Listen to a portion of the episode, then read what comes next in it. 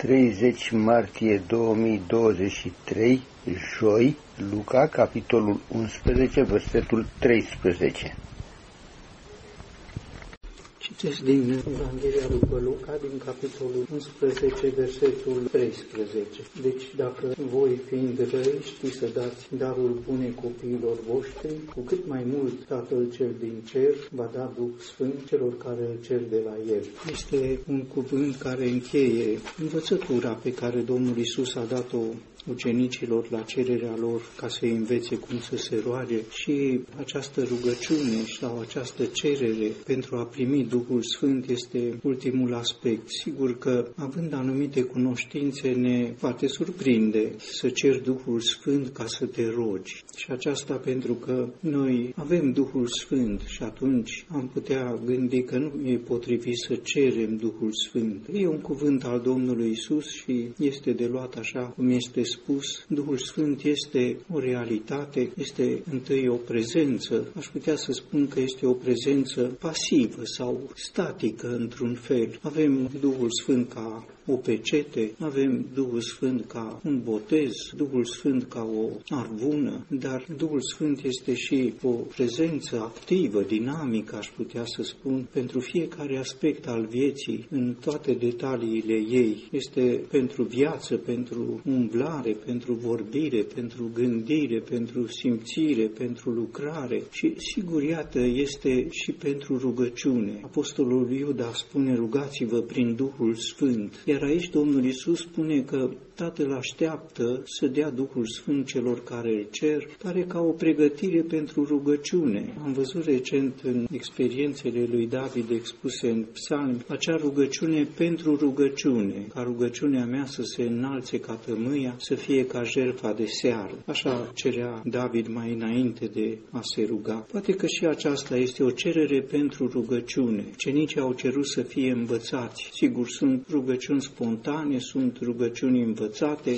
Domnul Iisus în acest cuvânt lasă să se înțeleagă că rugăciunea care îi face plăcere lui Dumnezeu Tatăl este o rugăciune nici spontană, nici învățată, ci o rugăciune inspirată, inspirată prin Duhul Sfânt în momentul când este adresată, adică o rugăciune care precede pregătirea pe care o face Duhul Sfânt și aceasta îi face plăcere să ceri un dar bun pe care Dumnezeu Tatăl l-a pregătit. Înseamnă să fii în armonie cu El. Este manifestarea comuniunii, cererea unui dar. Duhul Sfânt este, cred că, puterea și conținutul și forma prin care se exprimă o rugăciune potrivită care să-i facă plăcere lui Dumnezeu. Domnul Isus a spus ferice de cei săraci în Duh, adică cei care simt ca nevoia lor cea mai mare, Duhul Sfânt și în rugăciune, probabil că aceasta ar fi o nevoie dintre cele mai importante nu rezolvarea lucrurilor, ci felul cum trăim harul rugăciunii, pentru că prin Duhul Sfânt putem să ne adresăm într-un mod potrivit. Este Duhul Fiului care ne învață să-i spunem lui Dumnezeu Tată. Poate că din pricina aceasta, de multe ori în mediile creștine, deși se știe forma de adresare, nu este folosită cu libertate, nu este folosită ca ceva normal al credinței, Tată. Duhul Sfânt așa spune, Domnul Isus așa a învățat apostolii, așa s-au rugat. Nu este prezentarea ca în fața unui domn suveran, nici ca în fața unui prieten față de care ești apropiat, nici chiar față de un tată, ci este prezentarea față de un tată care este în ceruri, prezentarea prin această inspirație a Duhului Sfânt și prin mișlocirea Domnului Isus. El însuși este cel care însoțește în această experiență. Nimeni nu vine la Tatăl decât prin prin mine. Iar Apostolul Pavel în Efeseni spune că avem intrare liberă la Tatăl într-un Duh. Iată o intrare în această atmosferă a comuniunii în rugăciune în care cel credincios este, aș putea să spun, flancat de Duhul Sfânt și de Domnul Isus. Așa sunt prezentate lui. Sigur, nu că ar fi o piedică să te apropii, dar este o încurajare, o întărire și este o experiență care deosebește vorbește de formalismul de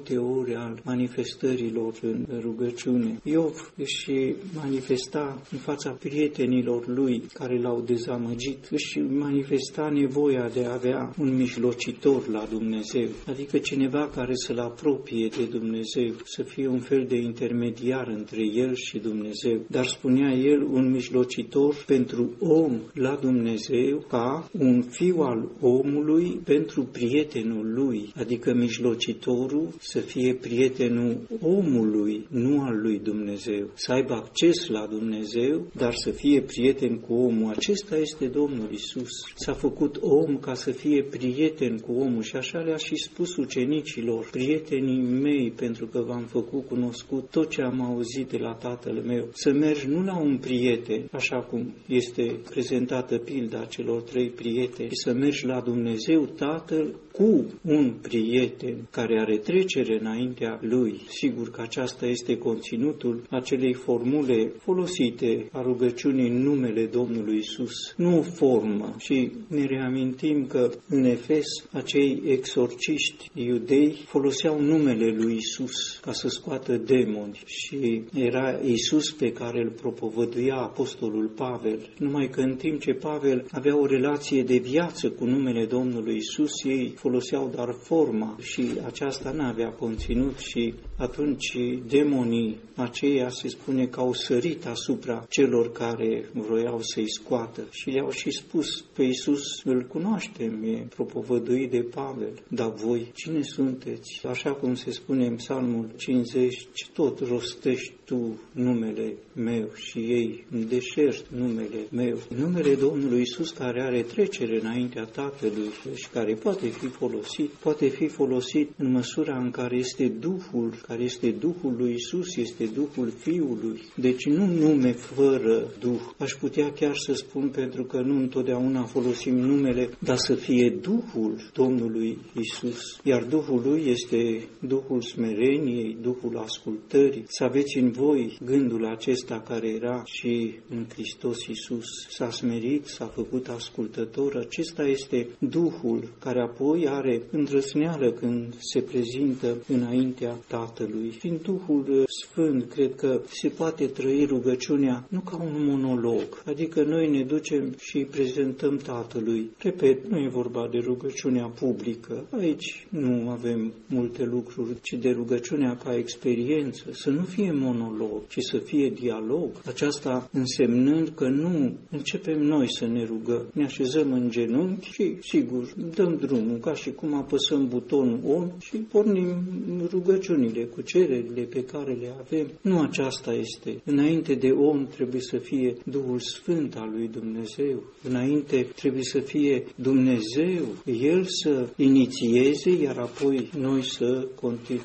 cerem și îți voi da. Sau așa cum i-a spus lui Solomon, cerem ce vreau să-ți dau. Apoi a urmat cererea lui Solomon și apoi a urmat cuvântul de răspuns al lui Dumnezeu. Acesta este un dialog, rugăciunea ca dialog. Am să ilustrez puțin aceasta cu împrejurarea în care Estera, împărăteasa, s-a prezentat înaintea împăratului, care era soțul ei și față de care sigur că avea destulă libertate libertate să se înfățișeze, dar ea a respectat protocolul și s-a prezentat înaintea sălii tronului și împăratul a văzut-o, știa și unul și altul care e protocolul și împăratul nu s-a formalizat să o invite pe Estera, nu, a respectat protocolul și aceasta pentru că Estera a respectat protocolul. I-a întins sceptrul și Estera a atins sceptrul, dar n-a vorbit nimic. Apoi împăratul este cel care a inițiat dialog și a încurajat-o. Ce ceri? Care este cererea ta? Care este rugămintea ta? Și a spus și limitele disponibile. Până la jumătate din împărăție îți voi da. Cine a început? S-a dus ea în audiență, dar n-a început ea. Cine a început? A început el, suveranul, prin sceptrul pe care la Duhul Sfânt este un astfel de sceptru care are două capete. Un capăt este în mâna Tatălui, împăratul împăratul din imaginea și un capăt l-a atins Estera. Împăratul și Estera țineau același sceptru și pentru că respectau același sceptru, atunci a urmat împăratul care a inițiat și după aceea Estera și știm lucrurile. Așa ar fi normalul unei cereri care începe cu Duhul Sfânt, sceptrul întins de suveranitatea lui Dumnezeu spre noi, folosit de noi în felul acesta. Când este doar un monolog, nici nu știm cum să începem decât formal, în sens carnal, natural, poate doctrinar, corect, dar de la noi. Duhul Sfânt se opune la ceea ce este natural, carnal și aduce ceea ce este de la Dumnezeu, ceea ce este spiritual, ceea ce așteaptă Dumnezeu. Și Duhul Sfânt ne ferește de a începe într-un mod nepotrivit, de a continua și de a nu ști cum să termini, pentru că sunt cereri, rugăciuni, înșiră cuvinte, dar nu finalizează. Dacă e dialog, știi cum să începi, când să începi, ce să spui și când să te oprești. Aș aminti ce înseamnă să te oprești în rugăciune. Petru a fost salvat din închisoare. Toată adunarea făcea rugăciuni stăruitoare. Toți se rugau pentru Petru. Nu știm ce se rugau, dar se pare că ei de la o vreme se rugau pe inerție. Se rugau, se rugau, se rugau. De ce? Era butonul pornit. Îl porniseră și nu mai știau. E pornit butonul. Ne rugăm, ne rugăm, ne rugăm. Dar până când și pentru ce? Pentru Petru. Dar Petru stătea la poartă, bătuse la poartă, era liber, încetase de mult rugăciunea. Butonul rămăsese pornit pentru că așa era butonul pornit. Era momentul să întrerupă cererea, era momentul să-i mulțumească lui Dumnezeu, dar se desfășurau în continuare. Ba încă atunci când a venit Roda și a spus că Petru este la ușă, ei, sigur, oameni cunoscători, au spus nu, este un înger al lui, că el e în închisoare, noi ne rugăm pentru el. Au și făcut o nebună pe Roda. Ne poate feri Duhul Sfânt de asemenea momente penibile. Sunt momente când rugăciunea trebuie să înceteze, dacă știm când trebuie să înceapă. Dacă o începem noi, nu știm când să o terminăm decât tot în felul nostru. Se spune despre Daniel și noi citim cu multă bucurie lucrul acesta, că atunci când a auzit că a fost semnat edictul care interzicea o rugăciune către altcineva în afară de împărat timp de 30 de zile, când a auzit că a fost semnat uh, edictul, s-a desfășurat într-un mod normal. Când a aflat Daniel că s-a semnat în scrisul, a intrat în casa lui și ferestrele erau deschise în camera de sus. Se putea auzi ce făcea Daniel. Nu și-a schimbat nimic din practica lui și îngenunchea pe genunchii lui, îngenunchea pe genunchii lui. Era în vremea împăratului Darius, trecuseră cei 70 de ani ai captivității și era alt timp, un om în vârstă, probabil un om la 80 de ani, îngenunchea pe genunchii lui și de trei ori pe zi se ruga și aducea mulțumiri înaintea Dumnezeului său cum făcea mai înainte. N-a început cu rugăciune, a început cu mulțumire, cum făcea și mai înainte. Se schimbase mult lucrurile, se schimbase în împărăție, pe pământ, dar nu se schimbase în cer și el era pe lungimea de undă a Duhului Sfânt cu cerul și pentru că în cer nu se schimbase, nici în viața lui nu se schimbase. Mulțumea lui Dumnezeu, a mulțumit, s-a semnat un edict, mulțumesc, Doamne. Nu spun ca o virtute a noastră, nu, e o virtute pe care o găsim în Scriptură. Ne-a păstrat-o cuvântul lui Dumnezeu ca să privim și să ne fie de folos în experiențele noastre. Duhul Sfânt cred că este cel care dă acea formă potrivită rugăciunilor noastre. Și am să spun din situații pe care le citim, pe care le cunoaștem. Surorile din Betania, când Lazar s-a îmbolnăvit, n-au cerut nimic de la Domnul Isus. L-au anunțat. Acela pe care îl iubești este bolnav. O cerere fără cuvinte. Nici nu era nevoie. A lăsat în seama Domnului Isus ce să facă. Și au primit un răspuns. Nu știu cât au fost de mulțumite, dar era un dialog. Un dialog prin care nu cereau nimic, ci doar au primit. Au primit o informație, le-a fost suficientă din partea lui Dumnezeu. Când cei patru binevoitori, nu știu cum să le spun, au adus un slăbănou și l-au introdus prin acoperiș în Capernaum, în locul unde era Isus, n-au spus niciun cuvânt, niciun un cuvânt. L-au pus în fața Domnului Isus și atât. Și restul, ce să ceară? Doamne, fie milă de slăbănogul acesta. Nu, n-au cerut nimic. Așa au fost călăuziți, prin credință, că zice că Domnul Isus le-a văzut credința. Văzuși credința lor, i-a făcut să tacă. Și a început Domnul Isus. Și cu ce a început? Păcatele îți sunt iertate. Sigur, a stârnit reacțiile oamenilor. Totdeauna oamenii reacționează într-un fel sau uh,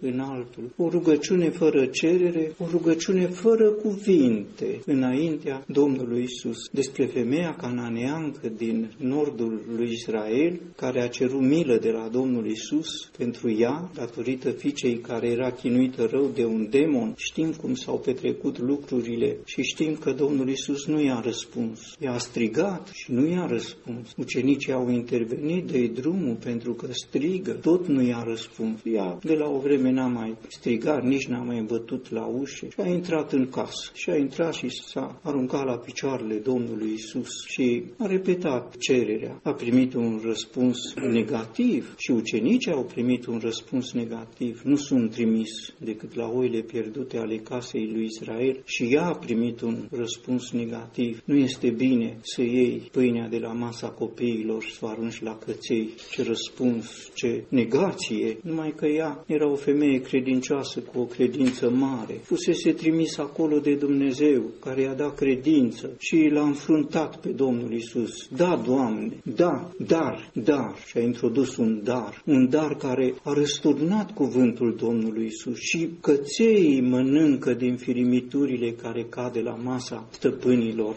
lor. De unde știa? Știa din experiența ei, știa că avusese loc o minune în Betsaida cu înmulțirea pâinilor și cu firimituri strânse și va fi dus vestea. E descrisă înainte acestei împrejurări, iar împrejurarea este prezentată între cele două mulțiri ale pâinilor și în contul faptelor lui răstoarnă cuvântul. Nu este bine, spune el, și ea răstoarnă și după aia Domnul Isus va lua firimituri și îi va da, însemnând că a făcut ce nu era bine. El a spus nu e bine și el a spus dar și a răsturnat. Parcă ar fi o luptă, o luptă între Domnul Isus și ea, o luptă stranie, neobișnuită, o luptă în care el, iată, se luptă cu o femeie care cere milă și îi refuză cererea. Dar era o luptă pe care o întreținea Dumnezeu printr-o credință vie, reală în femeie. În istoriile Vechiului Testament se spune despre generalul Abner al lui Saul, că fiind urmărit de Azael, un frate al lui Ioab, s-a întors spre el și i-a spus, abate-te la dreapta sau la stânga și ia armura de la unul dintre ostași, ca să ne luptăm drept, adică într-o confruntare directă, să nu te străpun cu sulița, cum vă ridica ochii față de fratele tău Ioab. I-a propus o luptă cinstită, corectă, între doi ostași înarmați și unul și altul. Și Azael n-a vrut, sigur, a trecut peste aceasta, l-a străpuns cu sulița, a murit. Ce vreau să spun este că acolo, în casa aceea, se duce o astfel de luptă cu arme. Ce fel de armă? Sabia Duhului, care este cuvântul lui Dumnezeu, pentru că femeia aceasta mânuiește cuvântul lui Dumnezeu. Da, Doamne, așa cum spunea și Domnul Isus, da, Tată, da. Și ea confirmă, dar aduce apoi un alt cuvânt. Este o luptă cu sabia cuvântului lui Dumnezeu. Și Domnul Isus a fost învins într-un fel, aș putea să spun, pentru că obiecțiile lui au căzut și a plecat cu trei firimituri acasă. O credință mare, cum nici în Israel nu era, apoi a plecat cu convingerea aceasta sau cu promisiunea aceasta. Facă-ți se cum vrei. Nimănui n-a spus Domnul. Facă-ți se cum vrei. Noi spunem voia ta să se facă, precum în cer, așa și pe pământ, iar Domnul Isus spune voia ta unei femei păgâne să se facă, pentru că era voia unei credințe inspirate. Cea de a treia firimitură este că fica ei a fost tămăduită în ceasul acela când a ajuns acasă, ce bucurie. Trei firimituri a luat. Au fost de ajuns. O altă confruntare este între Domnul Isus și centurionul din Capernaum, care i-a cerut ajutor pentru robul lui și Domnul Isus a spus, voi veni și îl voi vindeca. Și centurionul spune, nu, nu, Doamne, ce îndrăsneală, un centurion, îi spune comandantului oștirilor lui Dumnezeu, îi spune lui Dumnezeu, nu, cum are îndrăsneala un om așa simplu, în contul credinței pe care i-a dat-o Dumnezeu. Și și spune, eu nu sunt vrednic să vii sub acoperământul meu, de-aia nici nu m-am socotit eu însumi vrednic. Și Domnul Iisus, învins de cuvântul acesta, nu se duce. Și ce face? I-a spus centurionul ce să fac. Spune un cuvânt. Ce să facă? Altul îi spunea, vino și puneți mâna peste mine. N-a venit. Dar centurionul a spus, spune un cuvânt ce încredere avea în persoana al cărui un cuvânt era necesar și de ajuns. Prin ce impresionează oamenii? Prin această experiență a unor cereri, a unor rugăciuni neformale, sigur spirituale și care au puterea să rezolve lucrurile acestea. Acesta face Duhul Sfânt în experiențele noastre, sunt convins în toate detaliile de viață și în toate aspecte. Ce cerere avem noi? Nu mă refer la mâncare, la servici, la haine, la case, la astea. Nu intră sub incidența rugăciunilor. Nu. Acestea Tatăl vostru știe că aveți nevoie. Sunt cereri spirituale, în general, pe acelea le neglijăm, deși acelea sunt sub incidența învățăturilor cuvântului lui Dumnezeu. Rotnicia în viață, rodul Duhului Sfânt care lipsește și care trebuie să fie. Despre aceasta spune Domnul Isus în pilda despre vie, ea ne spune despre rod. Tatăl așteaptă aceasta, Tatăl se bucură atunci când în viață sunt roade. Creșterea spirituală a celor credincioși spre echipul pe care îl așteaptă Dumnezeu, acele legături între virtuțile de credință, să uniți cu credința voastră fapta, cu fapta cunoștința, cu cunoștința. Acestea le așteaptă Dumnezeu și acestea pot fi subiecte ale rugăciunilor inspirate și sigur în interesul împărăției lui Dumnezeu, ființindu-L în inimea pe Domnul Hristos ca Domn, El poate să, să ne spună, Duhul lui Isus este Duhul care inspiră rugăciuni, Duhul care corectează rugăciunile nepotrivite, așa cum de pildă l-a corectat pe Pavel, vrea să se ducă în ținuturile Galatiei. Duhul lui Isus nu i-a dat voie. Acesta este Duhul care uneori și în cererile noastre se apropie ca un susur blând, și acum este în felul lui liniștit, calm, abia auzit, dar real, ca să ne inspire cum este potrivit înaintea lui Dumnezeu și cum așteaptă Dumnezeu.